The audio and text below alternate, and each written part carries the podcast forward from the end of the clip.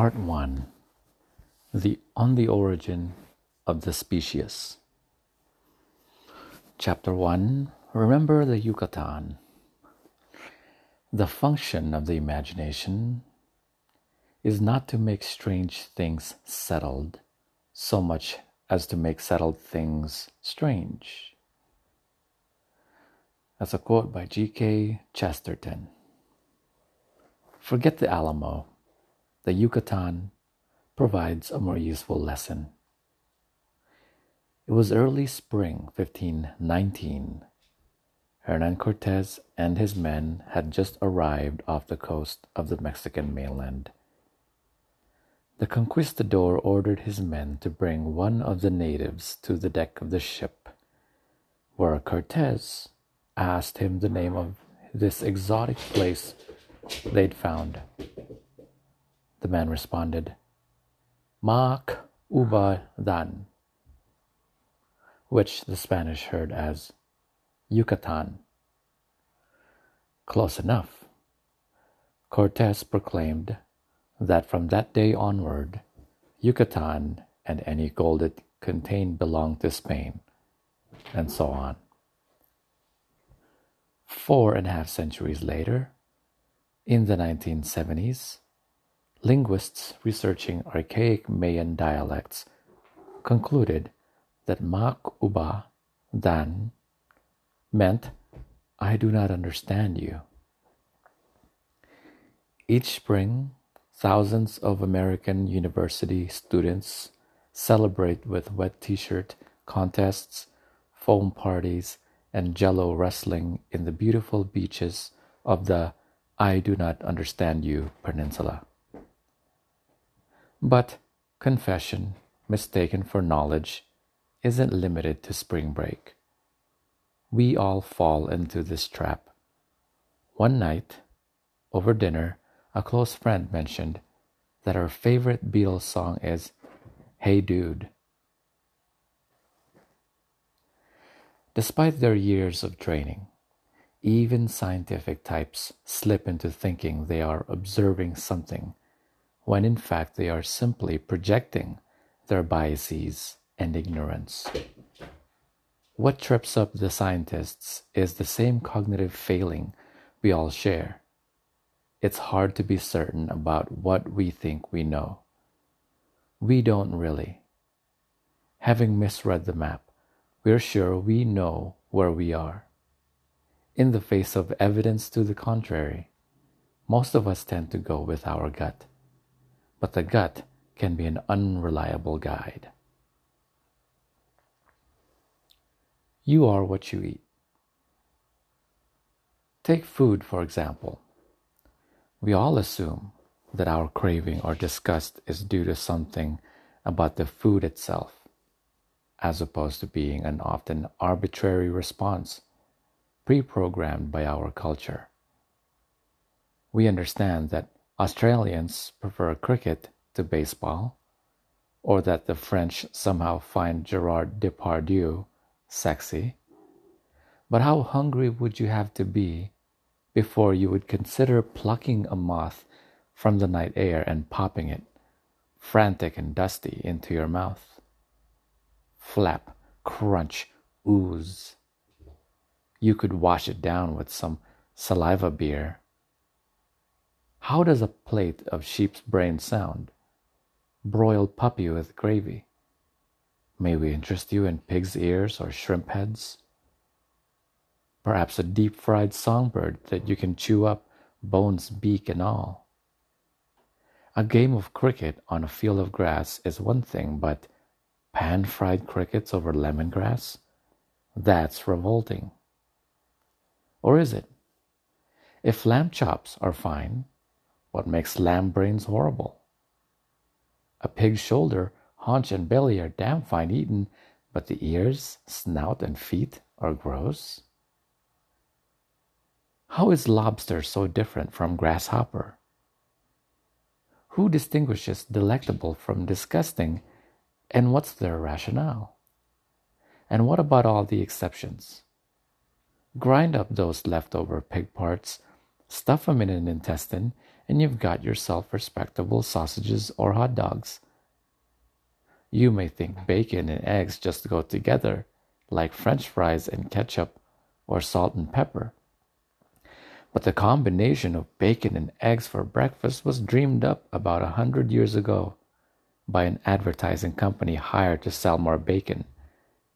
And the Dutch eat their fries with mayonnaise, not ketchup. Think it's rational to be grossed out by eating bugs? Think again.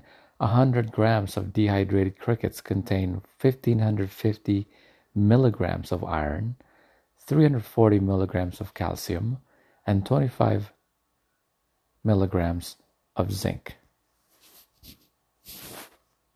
Three minerals often missing in the diets of the chronic poor. Insects are richer in minerals and healthy fats than beef or pork. Freaked out by the exoskeleton, antennae, and way too many legs? Then stick to the, the turf and forget the surf because shrimps, crabs, and lobsters are all arthropods, just like grasshoppers. And they eat the nastiest of what sinks to the bottom of the ocean. So don't talk about bugs as disgusting diets. Anyway, you may have bug parts stuck between your teeth right now. The Food and Drug Administration tells its inspectors to ignore insect parts in black pepper unless they find more than 475 of them per 50 grams on average. Some estimates suggest that Americans unknowingly eat anywhere from 1 to 2 pounds of insects per year. An Italian professor recently published Ecological Implications of Mini Livestock Potential of Insects, Rodents, Frogs, and Snails.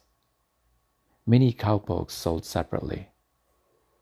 Writing in Slate.com, William Saletan tells us about the company, a company by the name of Sunrise Land Shrimp. The company's logo. Hmm, that's good land shrimp. Three guesses what land shrimp is.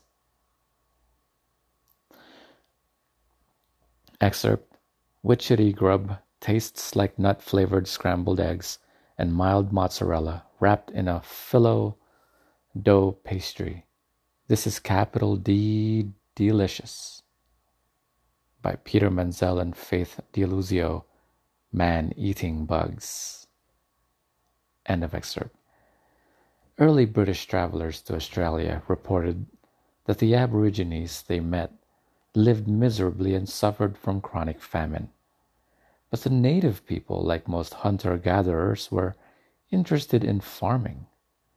The same Europeans reporting the widespread starvation in their letters and journals were perplexed that the natives didn't seem emancipated. In fact, they struck the visitors as being rather fat and lazy. Yet the Europeans were convinced the Aborigines were starving to death. Why? Because they saw the native people resorting to last resorts, eating insects, witchetty grubs and rats, critters that surely nobody would eat who wasn't starving, that this diet was nutritious, plentiful, and could taste like nut flavored scrambled eggs and mild mozzarella, never occurred to the British, who were no doubt homesick of haggis and clotted cream.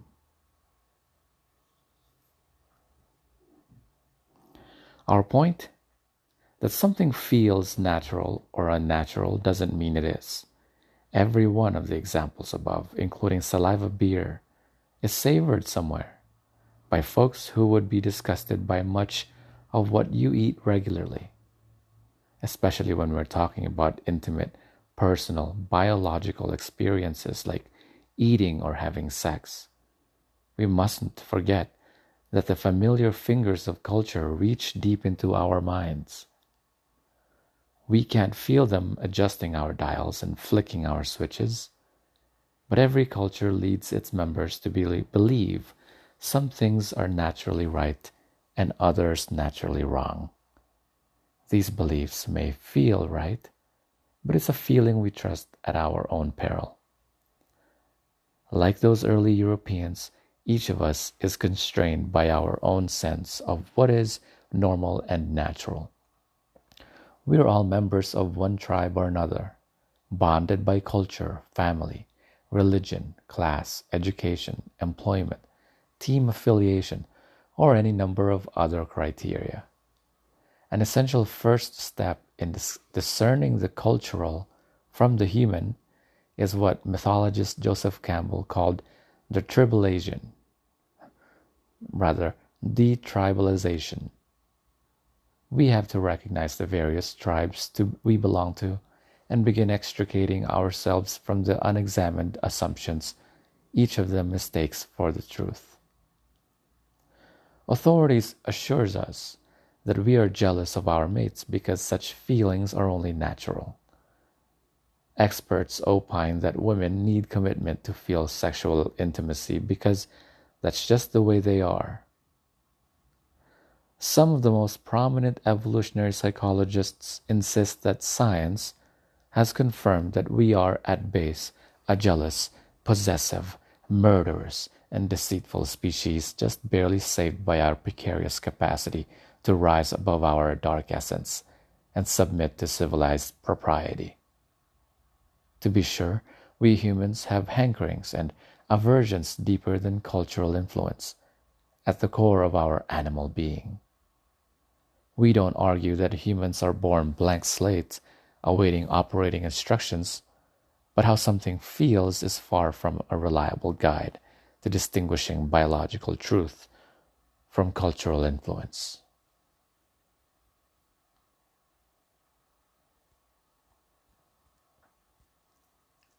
Go looking for a book about human nature and you'll be confronted by demonic males, mean genes, sick societies, war before civilization, constant battles, the dark side of man, and the murderer next door.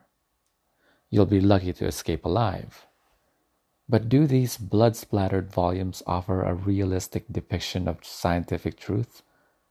Or a projection of contemporary assumptions and fears into the distant past? In the following chapters, we reconsider these and other aspects of social behavior, rearranging them to form a different view of our past. We believe our model goes much farther toward explaining how we got to where we are today, and most importantly, why many, if not most, sexually dysfunctional marriages are nobody's fault. We'll show why a great deal of the information we receive about human sexuality particularly that received from some evolutionary psychologists, is mistaken based upon unfounded, outdated assumptions going back to Darwin and beyond. Too many scientists are hard at work trying to complete the wrong puzzle, struggling to force their findings into preconceived, culturally approved notions of what they think human sexuality should be rather than letting the pieces of information fall where they may. Our model might strike you as absurd, salacious, insulting, scandalous, fascinating, depressing, illuminating, or obvious. But whether or not you are comfortable with what we present here, we hope you'll keep reading. We're not advocating any particular response to the information we've put together. Frankly, we're not sure what to do with it ourselves. Undoubtedly, some readers will react emotionally to our scandalous model of human sexuality. Our interpretation of the data will be dismissed and derided by stalwart souls defending the ramparts of the standard narrative. They'll be shouting, Remember the Alamo! But our advice as we lead through this story, you through this story of unwarranted assumptions, desperate conjecture, and mistaken conclusions is to forget the Alamo, but always remember the Yucatan.